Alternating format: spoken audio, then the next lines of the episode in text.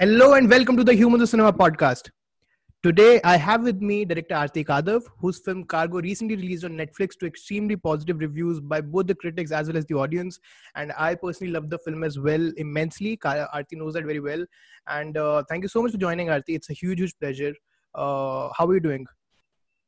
I'm doing great. Thank you so much for having me. And yeah, thanks for such wonderful words about the film. And thanks for watching the film and liking the film. Yeah, I mean, we are very happy and surprised because this was a small independent film and now yeah. it's being watched by yeah. so many people. It feels very good. Yeah. Yeah. And I mean, you know, so many people are talking about the film, writing about the film. Uh, how does it feel considering, you know, especially since your debut film? Uh, so how does it film? How does it feel? मतलब अभी कैसा लग रहा है? How are your days going nowadays? No it's feeling very good yeah because and i'm looking at every review possible. I'm you know looking at every point of view that is coming towards the film. And it is amazing that people are not just connecting to the story or the fact that you know because we tried to do something very different like science fiction you know we were mm. experimenting uh, you know it was a, an experimental piece but also in terms of narratives we were philosophical we were layered and to see people responding to that is very rewarding in general yeah. and you know a film wants to science fiction in general wants to talk about it's even though the story set in spaceship it's about here and now and if people mm. can get that i mean that's the biggest biggest joy one can derive as a filmmaker yeah yeah Arati, uh, you know, uh, I mean, we will talk about cargo as well, but you know, just to get started, uh, I always ask my guests, you know, what are the films that have had the deepest influence on your life while growing up, or you know, throughout your life? What are the one film or two films, or even filmmakers, for example, that have left the deepest impact on you? Yeah, so I think uh, yeah i mean i think that's a good question. And for me i think more than the films is whenever i like a film i go and visit the filmography of the filmmaker. And it's basically i go filmmaker i mean so i think the one filmmaker whose films when I've watched and they, I mean, I kind of hit me like a storm was uh, Stanley Kubrick's films. Mm. I hmm. think I saw all of his film all together, like whether it was wow. uh, 2001 or Shining or, you know, even Lolita or Paths of Glory. So I saw his film and with a, as a, with a bent of mind of a student. So, mm. and I learned so much from him in terms of like, I think, Shining is such a good example because that was the first film of his that I saw where, you know, hmm. horror usually is set in dark spaces with minimal this, you know, with jump scares. Yeah. And Shining was filled with like, you know, a fully lighted corridor, like, you know, there's no dark spaces.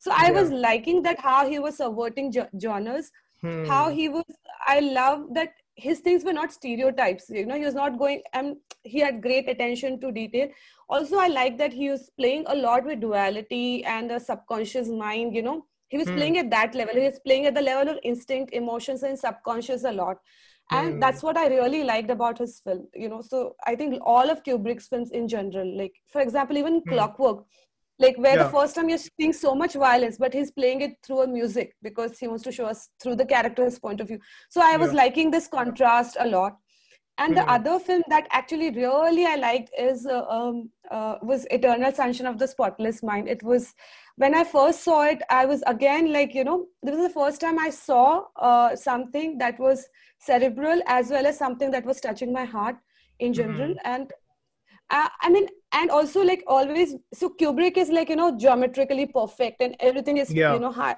you know you know but here like especially lacuna which was like that low rent low tech kind of hmm. setup so i was like okay you can do things like that as well like you know Hmm. And the whole, even the, you know, re-examining of your memories, it's a, such a mental construct, but to see it play out in the screen. And also, I think what I really liked about uh, Gondry was in that he was using stage effects and he was using that kind of music. So he was playing with us. There yeah. was a genuine, um, he had planned a certain sense of disorientation. Like he was trying to disorient us. Like we were even while we were still engaged in a scene we would he would tumble to the next scene like you know so mm. i was liking mm. that and again with both the films uh, uh, both kubrick's work and uh, Michael Gondry yeah, yeah yeah so i like that they were using all this construct like that futuristic construct to tell about things that are familiar to us and things that are unavoidable like you know either this heartbreak or the horrors of you know living in general hmm. so I think uh, what I liked was they were using this science fiction or whatever their their constructs or their worlds to actually mm. talk about our current realities and that hmm. was very yeah very inspiring for me as a hmm. filmmaker as an audience before you became a filmmaker uh, what did was it the writing that you used to be more fascinated by or was it the filmmaking itself that you used to notice more uh, so actually so i have been a storyteller all my life and uh, okay. uh,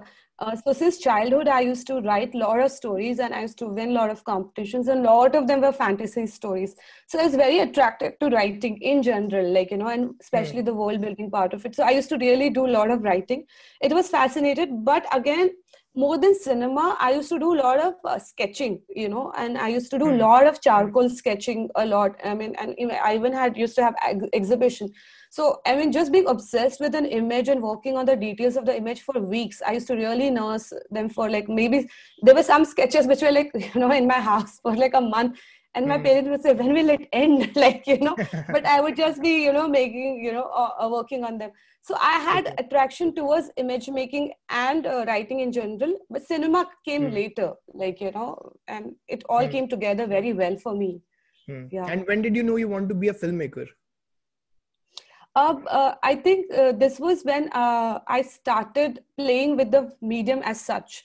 So uh, my instead of uh, look, a lot of people saw see a film and they feel okay now let's be a filmmaker. But for me, I had got myself a filmmaker and you know i had been more or less a very introvert as a child like you know you could see that from my hobbies also so i was not I used to hmm. really not speak a lot I, so when i started shooting uh, using camera i suddenly became I, I just discovered a medium of expression and i felt i could say things better through that language than you know myself like directly like and hmm. that was giving me such a strange high like you know just because i think there is a, we all have this universal impulse to communicate out you know mm. things that are you know deep in our hearts and cinema was allowing that to me so when i started actually yeah, so buying myself a video camera which was just a gift to myself you know just became a oh. really the biggest gift i gave to myself like you know because mm. i hmm. started making a lot of the small videos written directed edited sound design by art like you know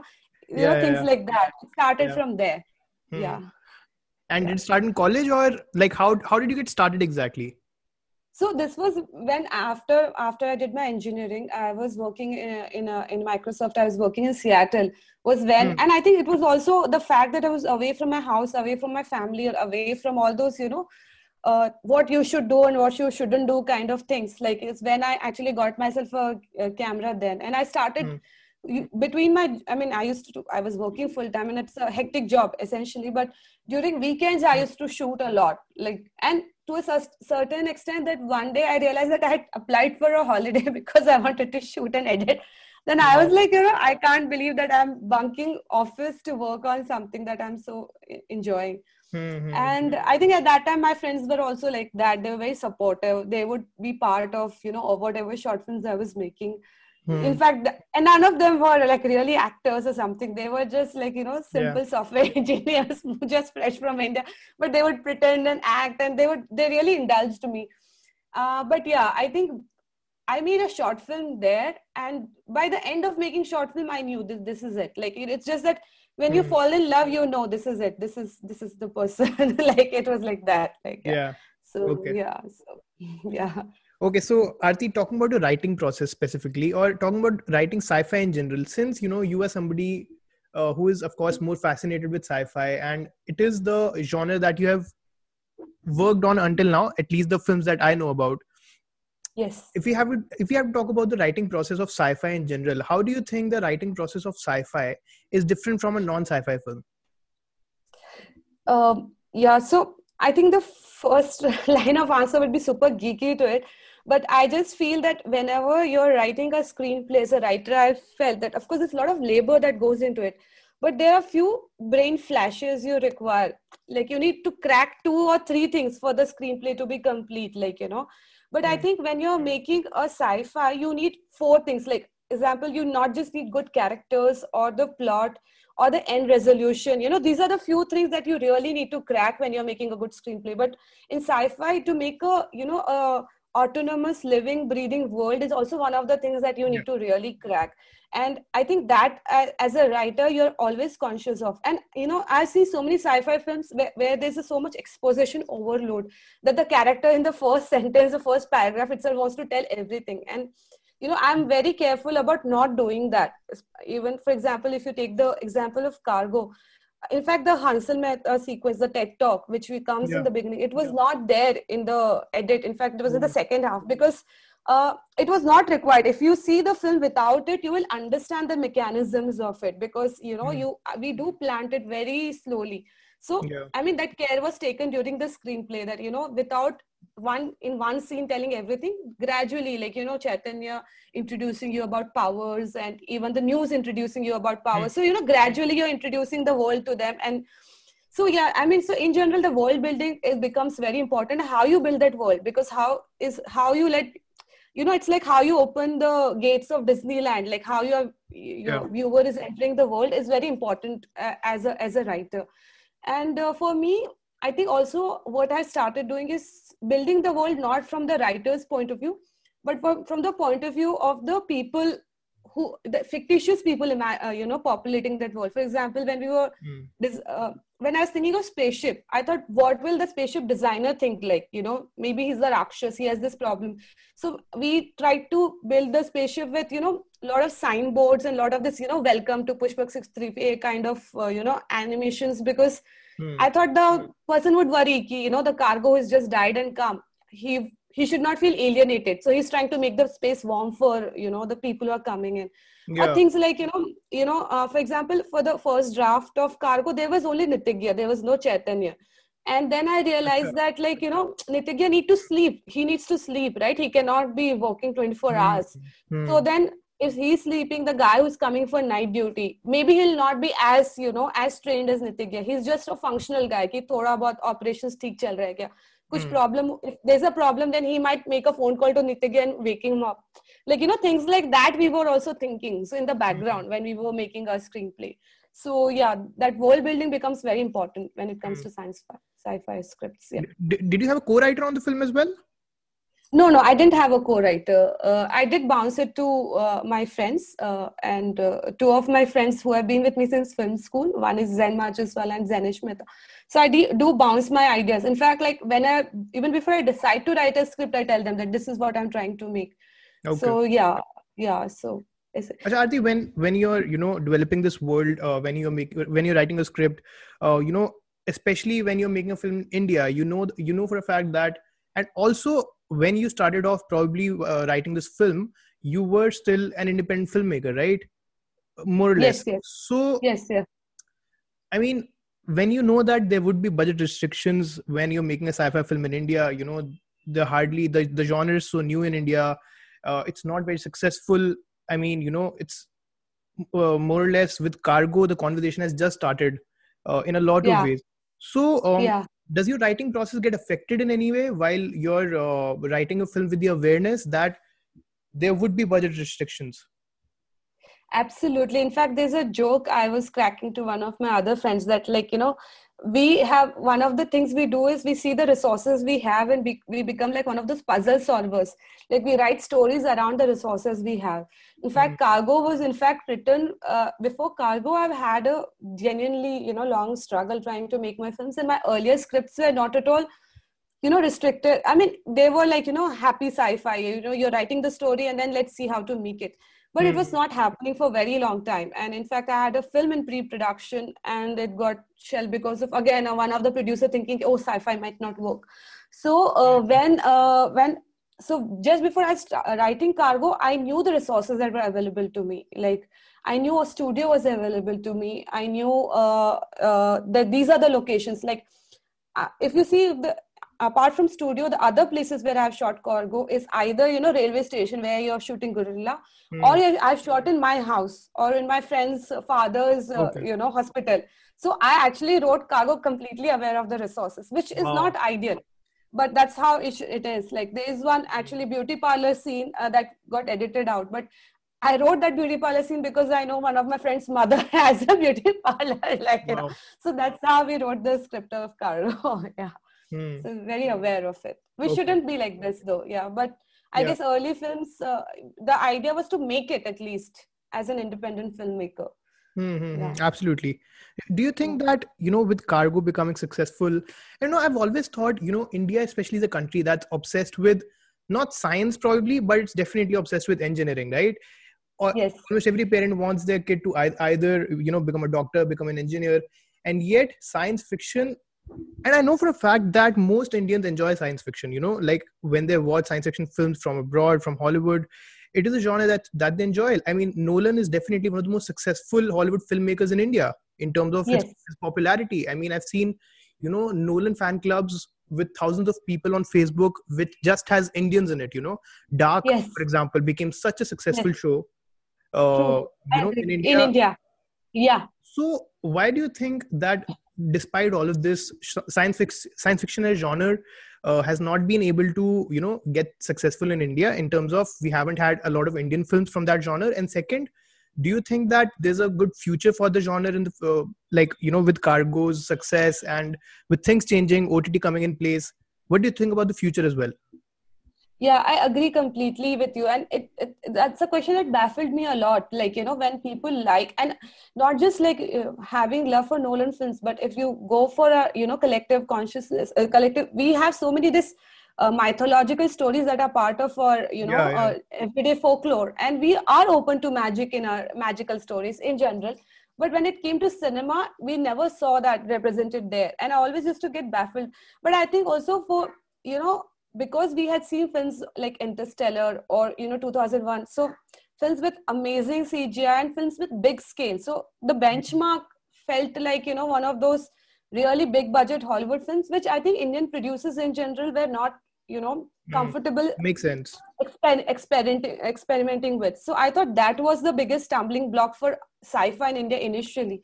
And i think there was not much exposure to lo-fi sci-fi like eternal sunshine or even other sci-fi that we have seen around the world so people mm. always thought that things that would work would be like things like avengers or things like nolan's films and not like one of the small films like mm. so i think that was there uh, i also felt that a lot of sci-fi stories when we went out and looked for sci-fi stories you know so us have had a very big culture of sci-fi you know they had like sci-fi pulp magazines and stuff but those stories don't translate well to indian uh, sensibilities and indian cultures. So i think that was also there like they felt ki, you know this story we can make here but will it work? And then they tried that. They tried to make superhero kind of films with you know Ra.One and stuff and it it had such a mixed response like because you felt that people are still not connecting to it because we don't have any base for superhero. Yeah superhero anyways based on that immigration mythology which we don't have connections to. But i think moving forward i think both of these are changing because with a wider with otts there's a wider exposure. So you can see films that are not like massively big budget but are good in sci-fi. So you can see that and i think yeah with cargos and i'm sure there will be a lot more sci-fi stuff you know coming in the floodgates will open because suddenly when you start telling magical stories there's no end to it. So i think that will also change. Also i mm. think there is a lot of uh, there's a in literature there's a lot of eastern sci-fi movement. Like there's a lot of good sci-fi coming from china and japan. And i think those stories will be good uh, seeds to tell good sto- uh, good sci-fi mm. stories rooted in indian culture. So i think the future is very strong and very yeah. Hmm. i mean i look forward to it for sure. Yeah. Okay. Arati you know uh, a very important subgenre of uh, sci-fi uh, you know there's so many films uh, from hollywood especially where feminist cinema and sci-fi cinema have found themselves to be intertwined with each, with each other. You know there have been you'll you'll find way more uh, strong independent female leads in sci-fi films as compared to other films. Uh, so one why do you think that is? So i'll read out something that i read in an article online. Uh, it said that an obvious attraction of science fiction to women writers is the possibilities it offers for the creation of a female hero unbound by a social structure that's patriarchal or oppressive and some some of the examples for example are the alien series you know gravity arrival buffy the vampire slayer which was a very successful show. Uh, i mean so what do you think about that? Yeah i mean i i agree. It's a lot of early sci-fi literature and early sci-fi films which were like very ma- made by men. Like you know uh, yeah. wrote women in a way that was very convenient. Like you know they uh, so for example women were either this very good looking soldiers hmm. or you know uh, Even very Star Wars very, for that matter no yeah very very attractive soldiers very sexually yeah. attractive soldiers or they were like mother mary kind of figures like so pure and like you know like hmm. that so there were no no real women uh, in in in sci-fi stories as such and i think yeah i mean sci-fi i mean one sci-fi is also in a way to question the realities and i think if you have women characters like that which are you know uh, showing strong independent women you're questioning the realities of you know how we see women as such. Like either we see women as mother figures or as sexual beings. We don't see them in between. So i think that's that that's that's true. Though i have to say that when i read a lot of science fiction women writers they they usually had male protagonists but they were also instead of questioning um, you know the role of women or men they were questioning the society itself. In fact a lot of women sci-fi writers have questioned the society a lot. And it's their way of revolting. But actually questioning those building blocks of patriarchy. And i think that's also very very very good. And yeah as you said like you know films like arrival aliens like such strong women. And i think it's important because sci-fi as such has always felt like men's club like you know and women mm. never found uh, or young girls never found role models in sci-fi and it is nice that like now uh, with a lot of these feminist voices you know belonging to both yeah. men and women sci-fi creators are great giving strong role models to young girls as well yeah so yeah and i think yeah. people are also making an effort now to in order to uh, ensure that representation uh, is being ensured in sci-fi also. For example doctor who i think in doctor who they're casting a woman as doctor yeah. Who, no? yes yes yes. They've already done it. Doctor. they've already done it. Yeah yeah, yeah. yeah, so i mean they are now consciously making an effort uh, and uh, i think it's quite good no? Yeah yeah yeah. I'm actually also very doctor who fan. Yeah. Crazy doctor who fan yeah so Arati, you know, we we uh, just spoke about you know the future of sci-fi, and you think that you know there is good hope for the future of sci-fi, but when it comes to independent filmmaking, you know, you as somebody who uh, you know struggled with making a first film for such a long time, um, what do you think has changed over the past over the past few years? You know, because OTT has become so successful and people are now experimenting with their film choices as well. The audience, for example, in India is watching content from all over the world and is engaging with it as well. Uh, what do you think has changed over the past few years uh, as compared to when you started? And what do you think is the future of independent filmmaking in India? Yeah i think the uh, biggest thing that has changed which i find, feel is that filmmaking has become very dem- democratic you know the way painting and poetry was accessible to everyone the same way filmmaking is now accessible to everyone which was not true for like say 5 to 10 years 5 to 10 years ago where mm-hmm. filmmaking was limited to the studios like in general mm-hmm. only people who are you know people would say well, let's take a train to bombay you know stand outside the studios and let's get a chance to make a film. Now nobody can nobody needs to wait for any chance you know. You can act you can you have your own camera and you can do it yourself. And it just changes because then a, people can experiment even in isolation and create content for people and also with the platforms like starting from youtube you know. You can hmm. create content that is available to the entire world like which i really felt yeah. with cargo because when we were even till before cargo my last film that had come was time machine which was you know made uh, which was really initially only consumed by my friends families and people just little bit outside my circle like you know but with netflix suddenly i realized that it's being consumed by so many people and i think that's so mm-hmm. empowering it also gives you a sense of you know satisfaction but also you mm-hmm. feel that okay now you have to do well because so many people see your film and engage with it at so many levels so i think the the biggest change is filmmaking is democratic. So i find it so weird that in today's day and age we are having this conversation what is insider and outsider. I said it's gone. The walls have down. Like you know there's no hmm. insider there's no outsider. You can make a film. And also with otts this two two way advantage. It's not just as a hmm. creator but as a consumer i have uh, you know access to so many wide variety of content in my at my fingertips. So earlier either like we used to you know either download from here and there or try to go to uh. film festivals to see those con- content. But now we can see all of them and everyone can see it. Like not just me who is a cinephile but people who are uh, or not just me who's a filmmaker but anyone who mm. is a cinephile can actually go and see that. So i think there's a massive yeah it has changed now. Like it's available to each of us which is very very good. Like i think people will experiment. I think this is this is a new wave i genuinely feel it i feel that so much optimistic about it like like for example like you know i always used to feel that Are, yeah, we came to filmmaking so late. People have already discovered jump cuts. People have already discovered this Eisenstein method of editing or this or whatever. Hmm. What more will we discover? You know, but I think this is a new wave, and now people will discuss uh, discover new ways of doing things. Hmm. And I'm I mean I'm very hopeful of uh, independent cinema. Yeah. Okay. Yeah. Uh, what's what's personally your process when you're writing you know uh, your characters when you develop your characters or when you're writing a script how exactly do you go about it? Is it the is it first the story that you work upon and then you you know dive deep into your characters individually? Or is it the character that you work on first? What exactly is your writing process like?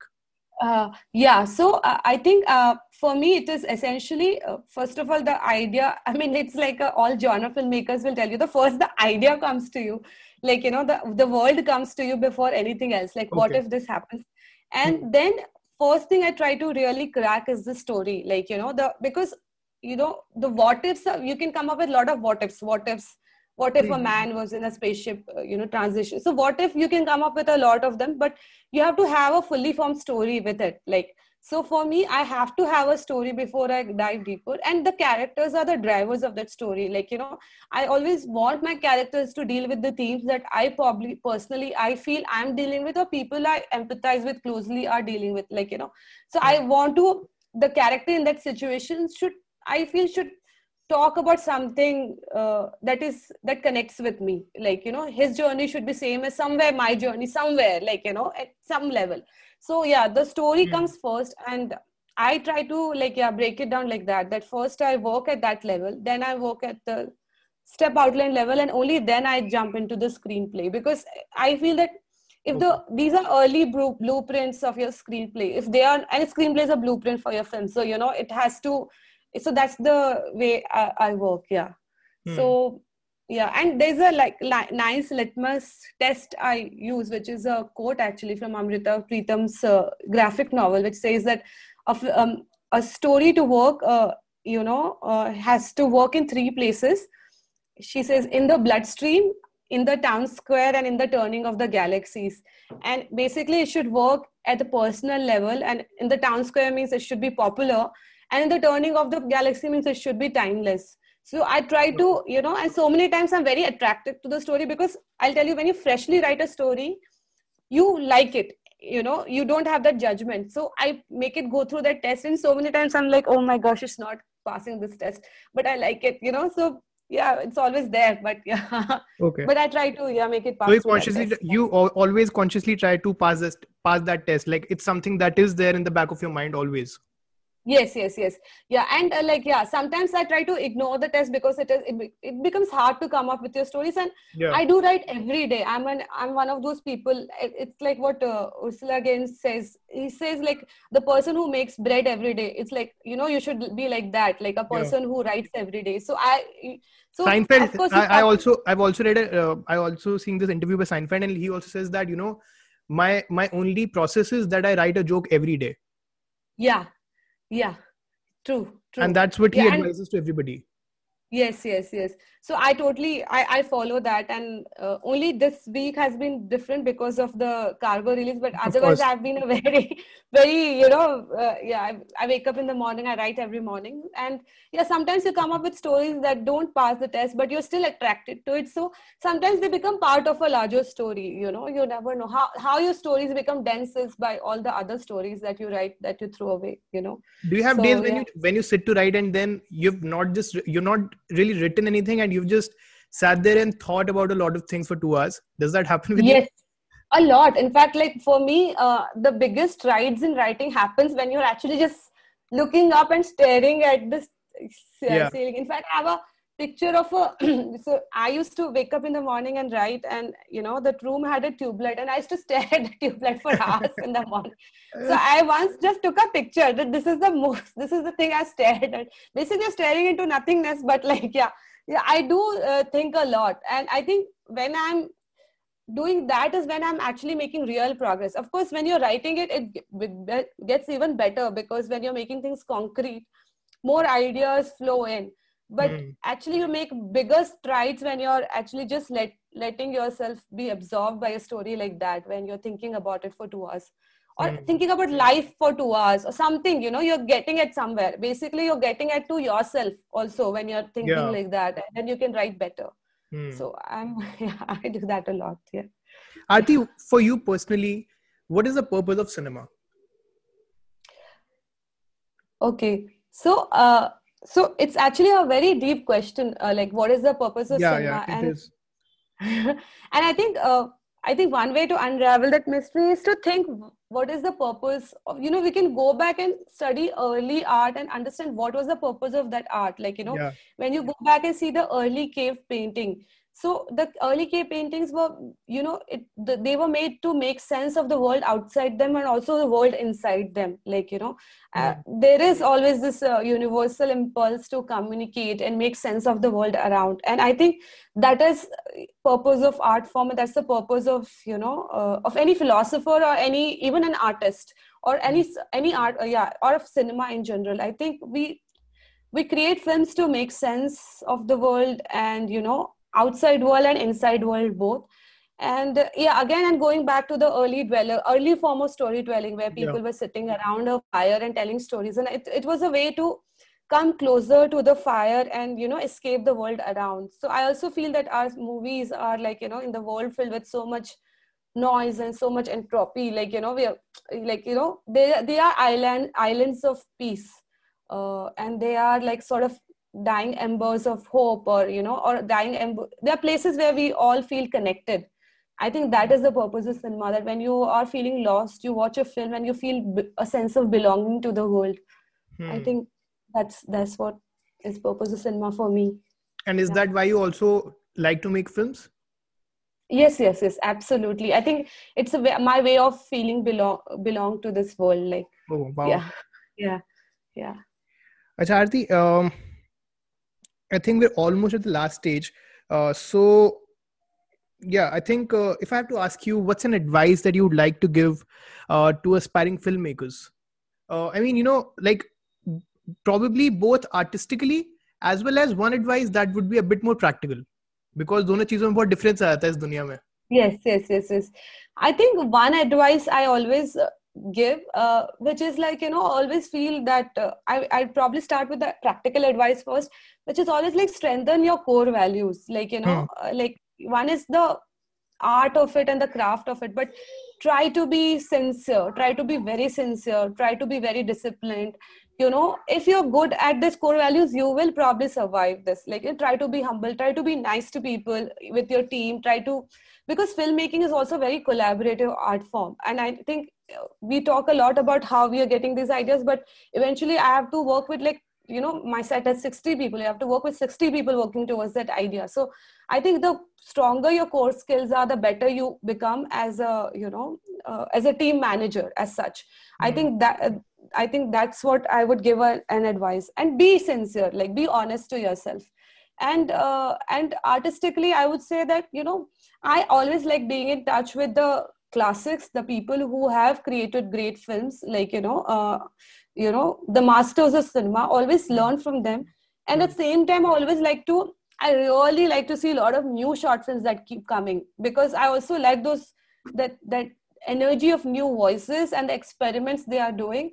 Because you know so i think you should not just say that okay i only you know you have to study kurosawa or you know or you know big filmmakers but you should also study this fresh guy from film school who made something so obscure and so unique because i think you need to learn from both the places. So i think yeah so that's second advice i would give. Yeah. Yeah. All right uh, Arati, thank you so much for joining. Uh, it's it's been a huge pleasure and uh, thank you so much. Thank you so much for all the advice and thank you so much for uh, such amazing insights into your life as well as your filmmaking and screenwriting process uh, and uh, thank you so much to everybody who joined in. This was Arati Kadav. Uh, and yeah, this is a signing off from the Humans of Cinema podcast. Thank you so much. Wish you good luck. yeah. Thanks a lot.